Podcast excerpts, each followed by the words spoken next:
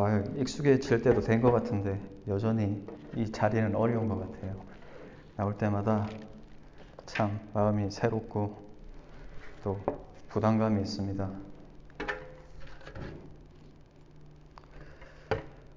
어떤 부담감이냐? 예, 말씀을 잘 전해야겠다는 부담감보다 저는 솔직히 그 제가 준비한 말씀대로 제가 제 인생을 잘 살아낼 수 있는 것인가. 저는 그런 부담감이 더 크게 다가옵니다. 말씀이야 사실 열심히 준비하고 또 성령님께서 은사를 주시는 것처럼 그렇게 말씀은 준비할 수 있지만 우리가 그 우리의 삶 속에서 얼마나 그것을 신실하게 받아들이고 말씀대로 살려고 노력하느냐.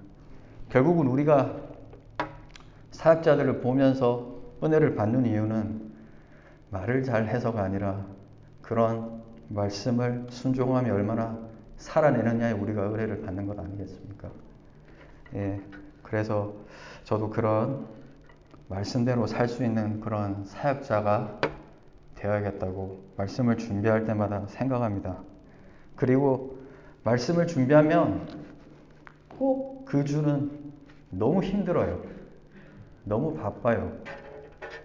정말 저는 그런 걸 못 느꼈었는데 이번에도 준비하면서 아우 가게가 왜 그렇게 바쁜지 스트레스 받는 일도 더 많이 생기고 정말 환장하는 줄 알았어요. 너무 바빠가지고 신체 말로 그래가지고 몸이 완전히 녹초가 된 상태로 집에 와서 말씀 준비를 하려고 성경책을 펴면 읽힙니까? 그냥 자장가지. 그래가지고 잠깐만 눈 붙이고 눈을 감았다 일어서면 어느새 타임머신을 타고 아침이 되어 있습니다. 그런 생활을 며칠을 보내다 보니까 아 이게 영적 전쟁이구나. 나를 피곤하게 해서 말씀을 준비하지 못하게 하는 이 사단의 권세가 정말 크구나. 그럴 때, 그럴 때일수록 진짜 정신을 똑바로 차리고 아, 말씀을 준비하고 또 그런 은혜를 여러분과 같이 나누기를 소원합니다. 저는 오늘 뻔한 얘기를 뻔뻔하게 하려고 합니다. 사실 우리 룻기 다들 기억하시죠? 5월달인가 6월달에 같이 묵상하시면서 우리가 룻기에 대해서 매일 성경을 통해 우리가 배웠습니다. 우리 룻기 하면 모르시는 분들 아무도 없으시죠? 한 이방 여인이 정말 구원을 받아 하나님의 은혜로 구원을 받아 그렇게 다윗의 증조 할머니가 되는 그 짧은 이야기. 그러나 저는 이 룻기를 묵상하면서 이 짧은 4장밖에 되지 않는 이 룻기가 정말 성경의 맥을 완전히 간추리고 있다. 이 성경을 한마디로 표현할 수 있는 이야기가 있다면 이 룻기가 아닌가 이렇게 생각합니다. 이 룻기를 읽다 보면 하나님께서 우리를 얼마나 사랑하시는가, 하나님의 섭리 안에 우리 하나님의 섭리 안에 우리가 그 은혜를 누리고 살아가는 모습을 절절하게 느낄 수 있는 것 같습니다. 그리고 이 루키가 또 이방 여인이지 않습니까? 우리가 원래 이방인으로서 그런 선택받지 못할 백성인데도 불구하고 하나님의 그 은혜 아래 우리가 선택받고 주님을 찬양할 수 있는 존재가 되었다는 그 사실, 그 사실을 우리는 이 루키를 보면서 알 수 있는 것이죠. 그래서 제가 제목을 은혜를 보이고 그 은혜를 쫓다 이렇게 제목을 잡았었는데요. 한마디로 표현하면 표현하자면 그래도 은혜이다. 이랬든 저랬든 그래도 은혜이다. 우리는 그 은혜 속에 살아가는 겁니다. 기독교는 은혜를 빼놓고 살아갈 수가 없죠. 존재할 수가 없는 종교이죠. 예, 그 은혜 속에 오늘 말씀을 통하여 우리가 어떤 은혜를 맞고 또 우리가 은혜 받은 자로서의 모습이 어떠해야 하는가를 우리가 이 두 여인, 두 여인을 보면서 예, 룻과 나오미를 보면서 예, 한번 말씀을 보려고 합니다. 제가 성경 본문도 알고 계속했네요. 예, 성경 1장 1절에서 룻기 1장 1절에서 5절까지 말씀을 제가 한번 읽어 보겠습니다.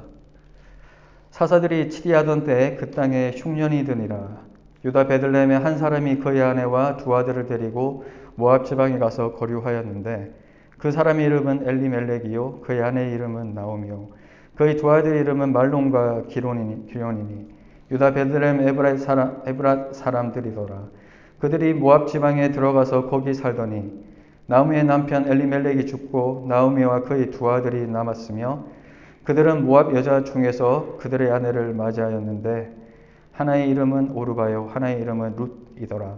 그들이 거기에 거주한 지 10년쯤에 말론과 기리온 두 사람이 다 죽고 그 여인은 두 아들과 남편의 뒤에 남았더라. 아멘. 예, 사사들이 치리하던 때에 흉년이 들었다고 배경을 설명합니다.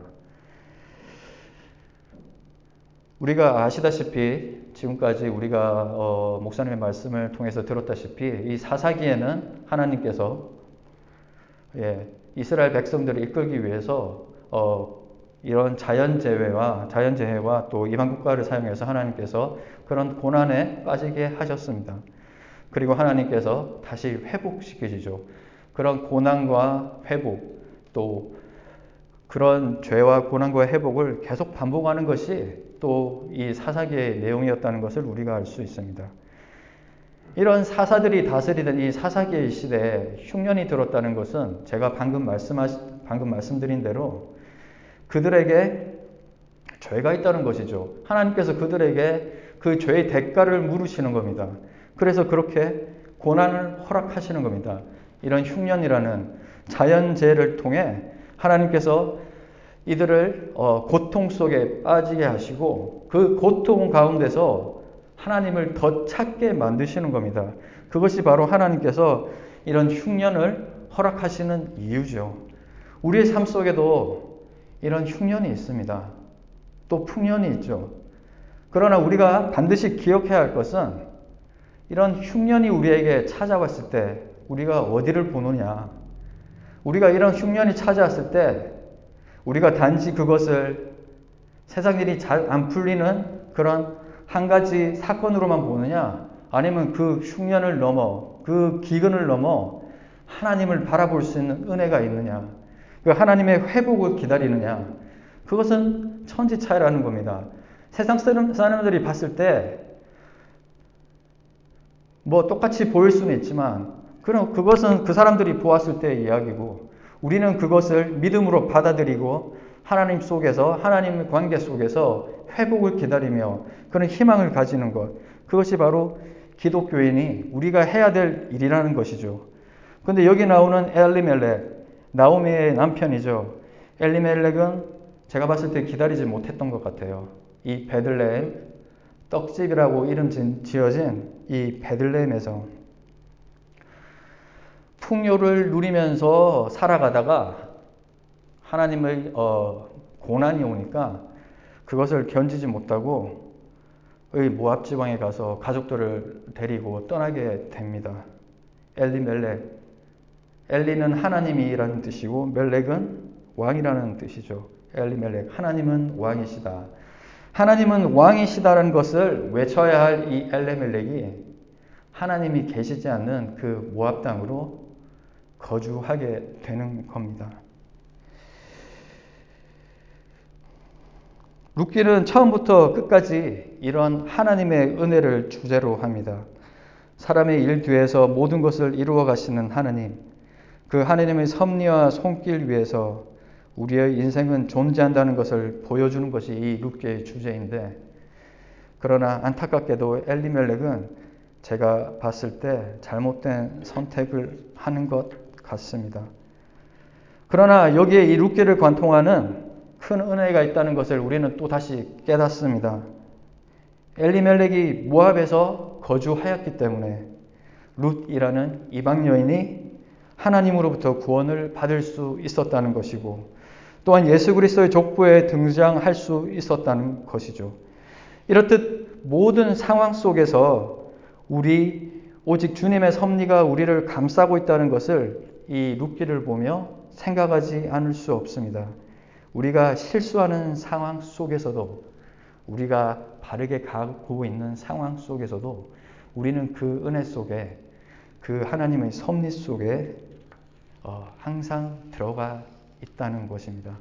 저도 제 인생을 뒤돌아보니 실수한 것만 생각이 나고 실수한 것들이 얼마나 많은지 하나님 앞에 잘못되어 나가는 것들이 얼마나 많은지 이 룻기를 보며 다시금 깨닫고 또 회개하며 나갔습니다.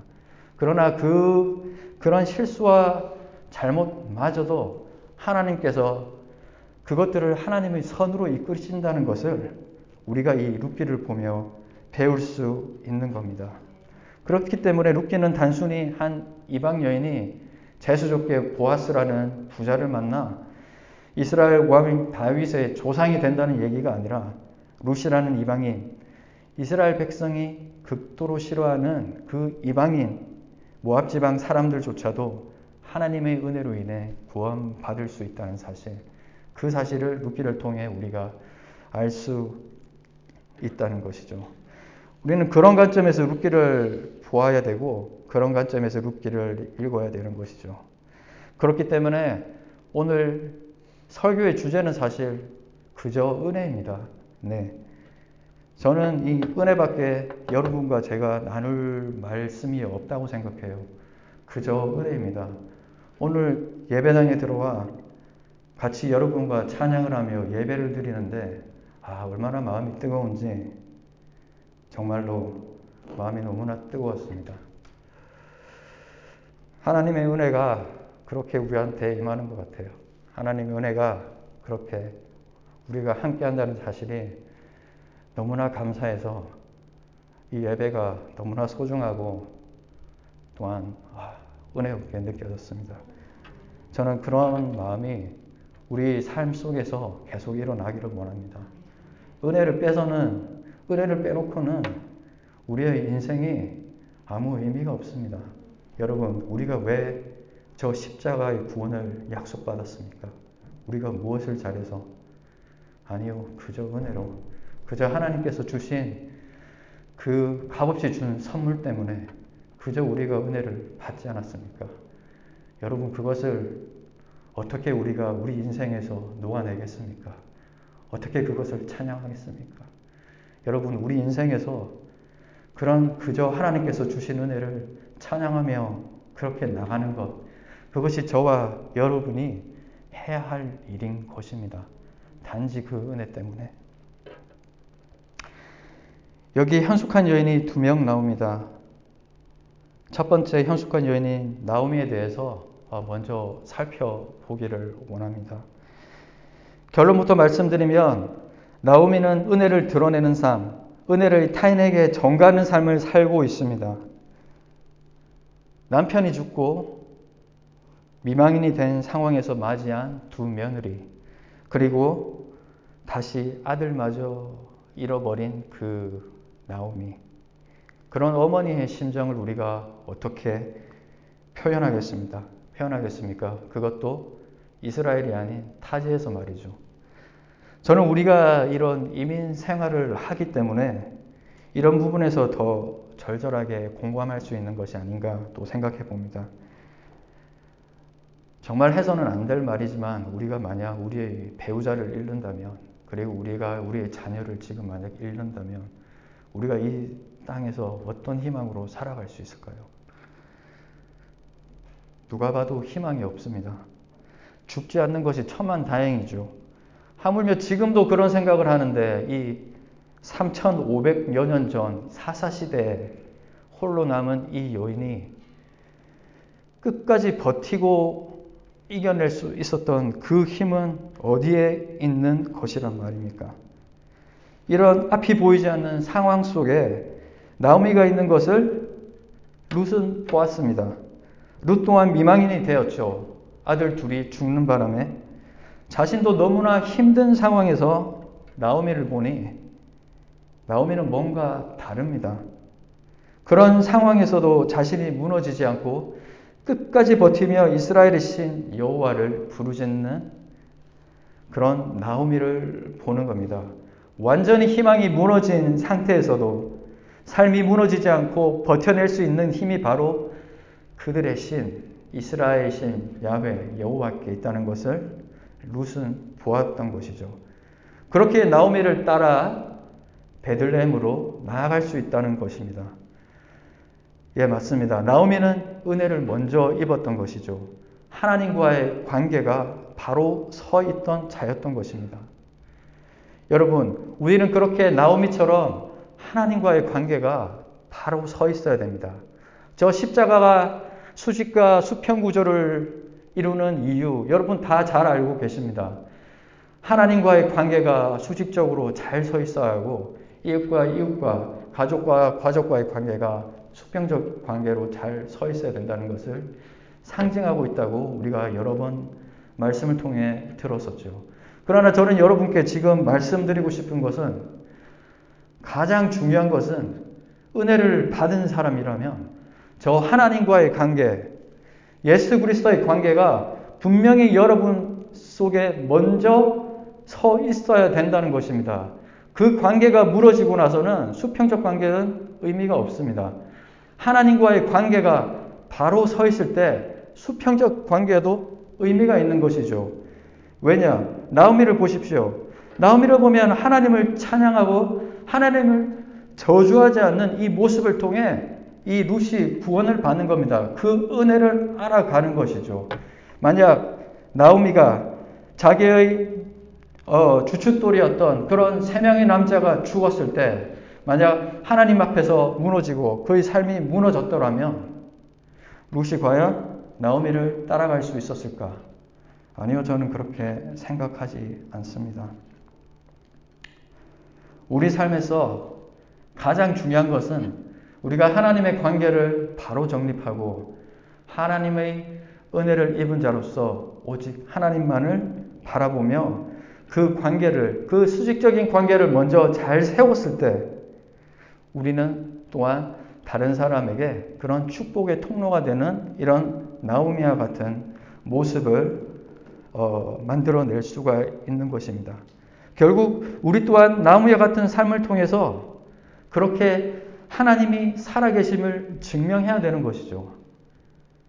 사람을 감동시키기 위해서 하나님의 관계를 바르게 정립하는 것이죠.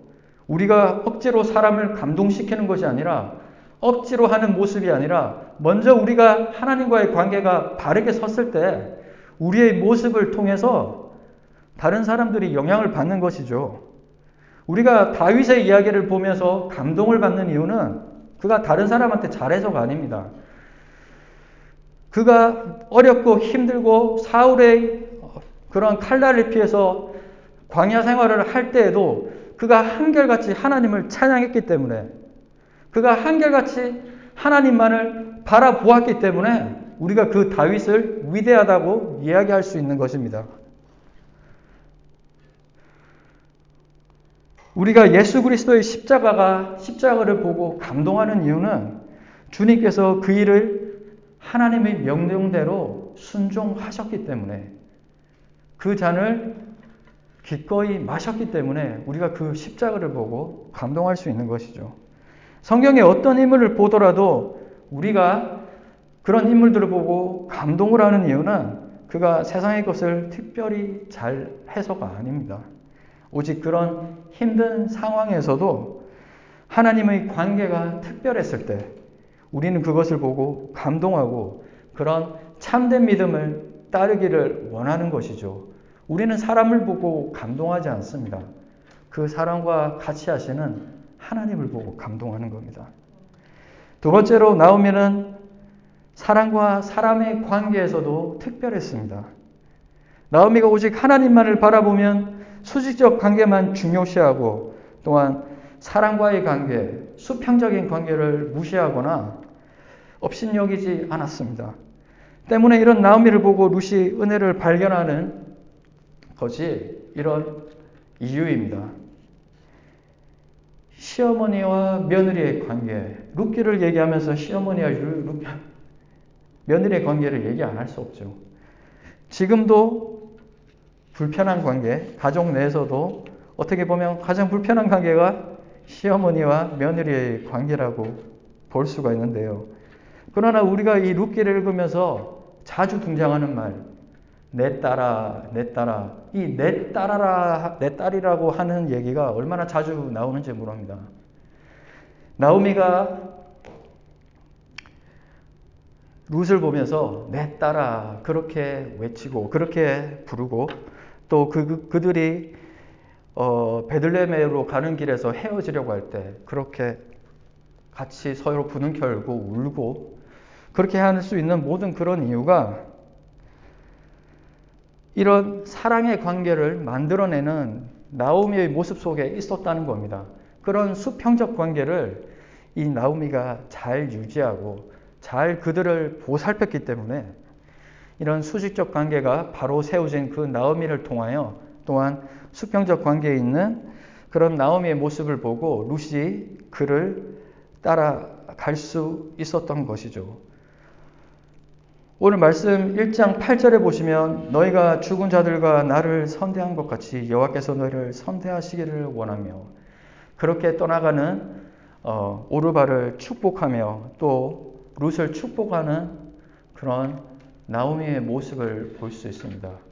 오직 여호와를 향한 그런 사랑을 또한 그런 어, 며느리들에게 쏟아붓는 그런 모습을 보면서 아 수직적 관계가 바로 서 있는 저 나오미가 이런 수평적 관계도 잘 유지하면서 잘 유지하는 것을 보며 그런 은혜의 사람, 은혜의 통로가 되는 것을 저와 여러분이 볼 수 있다는 것이죠.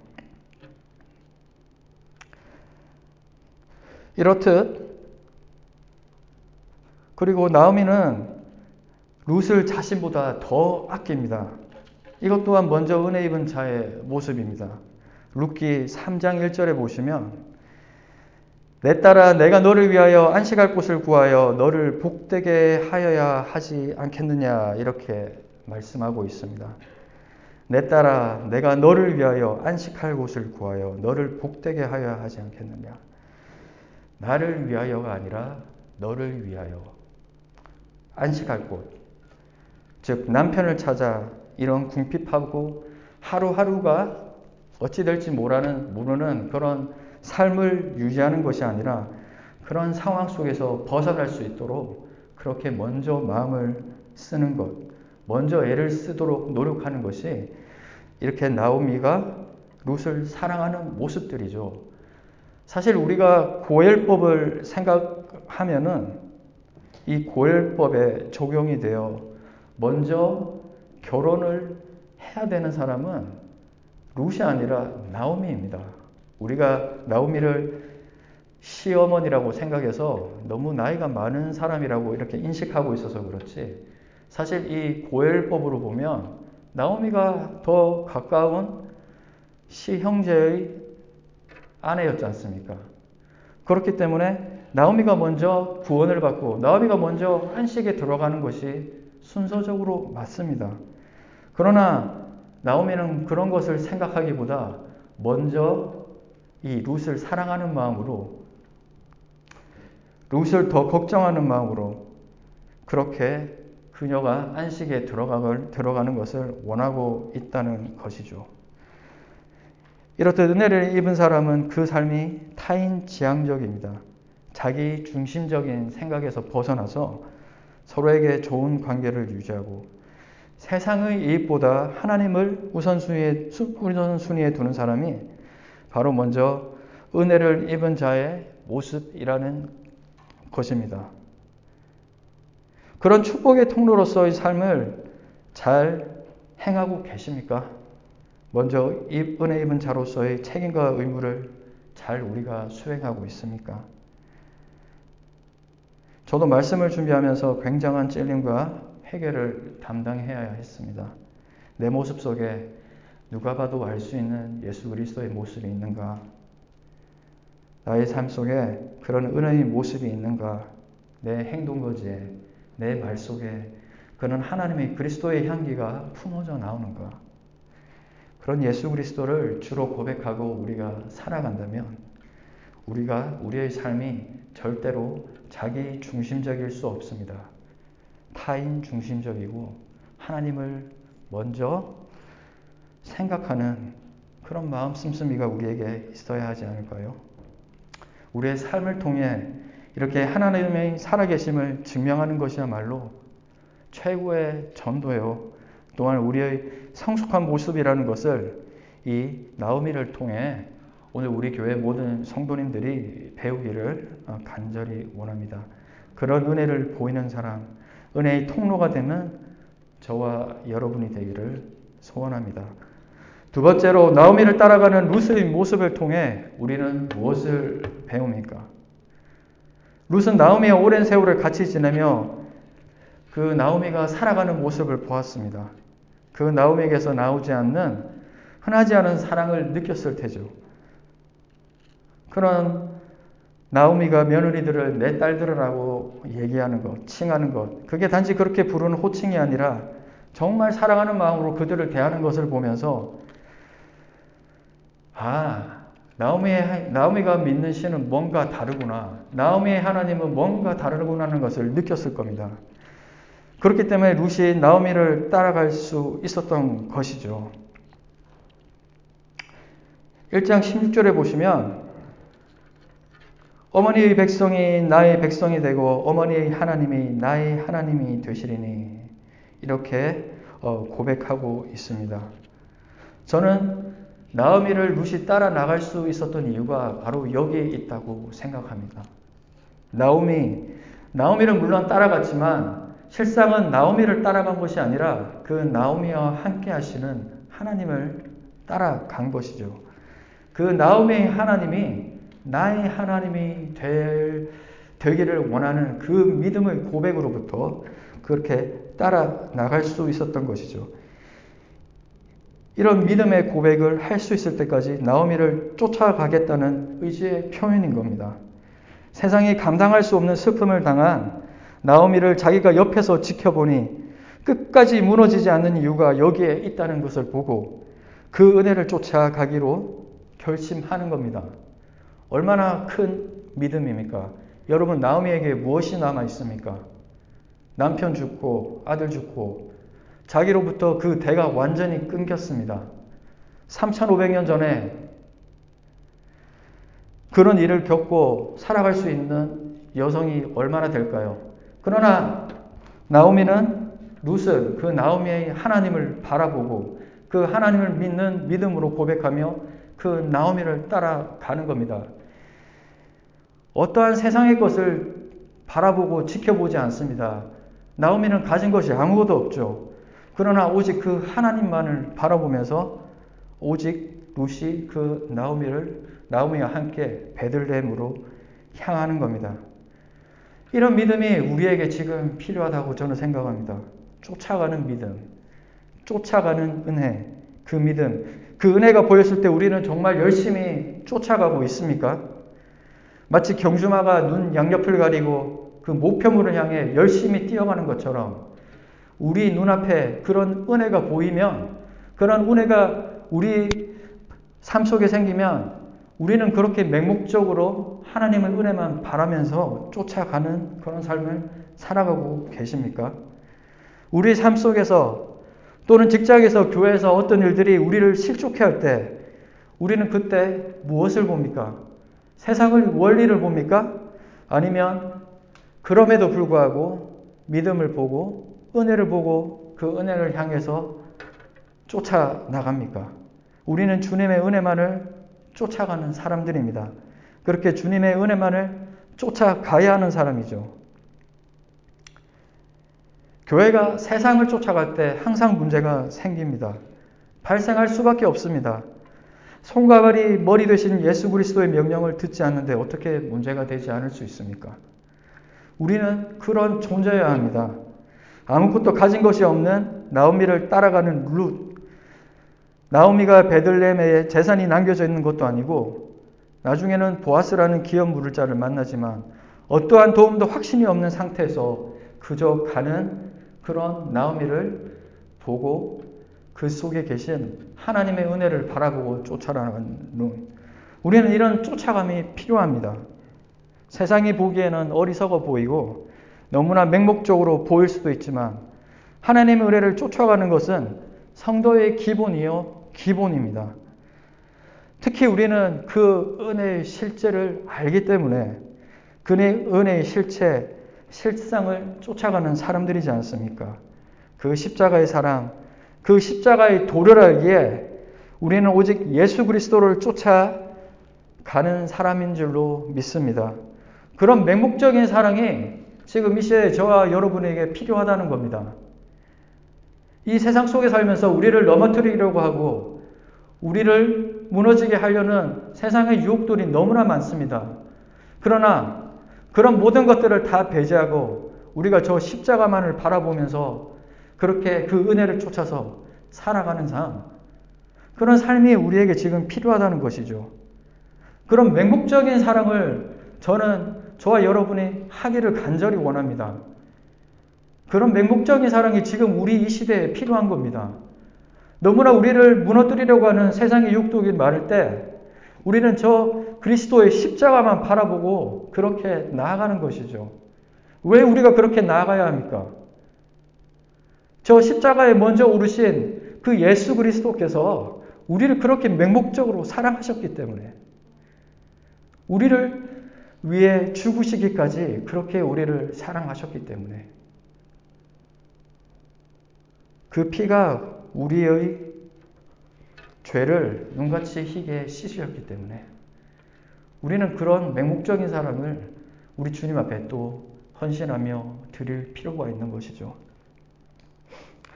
우리는 먼저 된 자로서 이런 은혜를 보이는 삶과 은혜를 은혜의 통로가 되어야 합니다.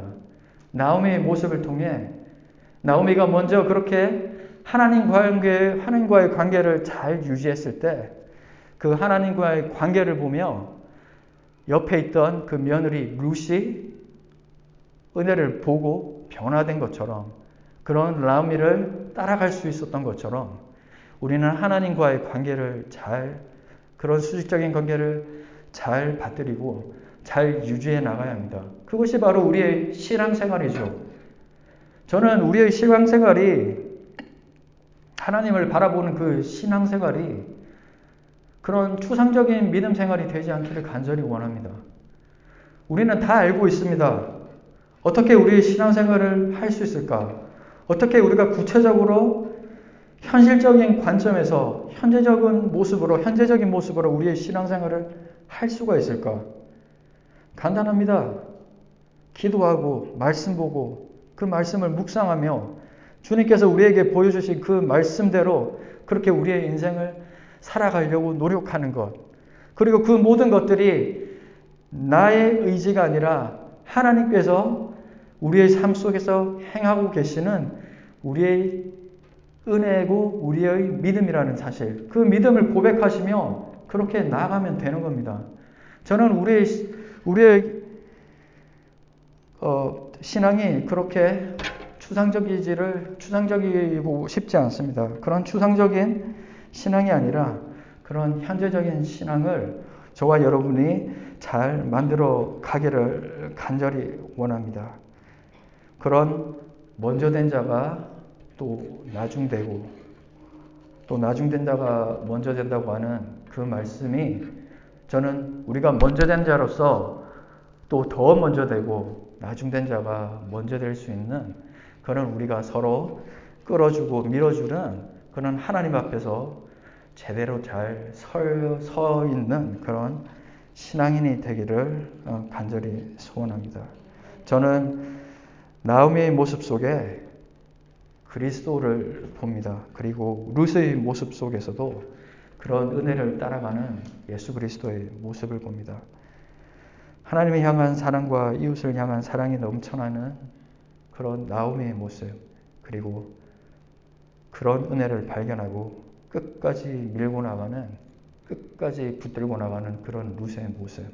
세상의 이익을 계산하지 않고 오직 그 은혜만을 쫓아가는 그런 모습 속에서 하나님의 명령을 끝까지 순종하시고 이루시는 그 십자가의 사랑을 보는 겁니다.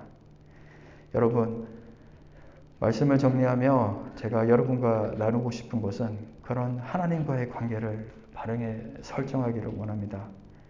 사역자가 여러분의 신임을 얻을 수 있는 것은 여러분에게 잘하기 이전에 하나님과의 관계를 바르게 세웠을 때입니다. 여러분, 우리가 서로 서로 우리의 삶 속에서 그런 십자가의 관계를 먼저 잘 세워 나가기를 원합니다. 그 모습을 보고 서로 서로 그 속에 계신 그 십자가의 사랑 예수 그리스도를 발견하며 기뻐하시는 그런 우리 교회가 그런 교인들이 되기를 간절히 소원합니다. 하나님과의 관계를 바르게 설정하고 그 바른 관계가 돈독히 유지될 때 우리 성도 간의 관계도 더불어 충실해질 수 있다는 것. 그것이 이 은혜를 보이는 자, 먼저 믿은 자의 모습이라는 것이죠. 그리고 그런 은혜, 그런 은혜를 발견했을 때 그 은혜를 쫓아가는 지혜, 그리고 또 그런 용기를 또한 여러분과 저의 삶 속에서 발견해 나가기를 원합니다. 우리 다 같이 그 은혜로라, 은혜로다 찬양을 하시면서 어, 기도하는 시간을 가지도록 하겠습니다.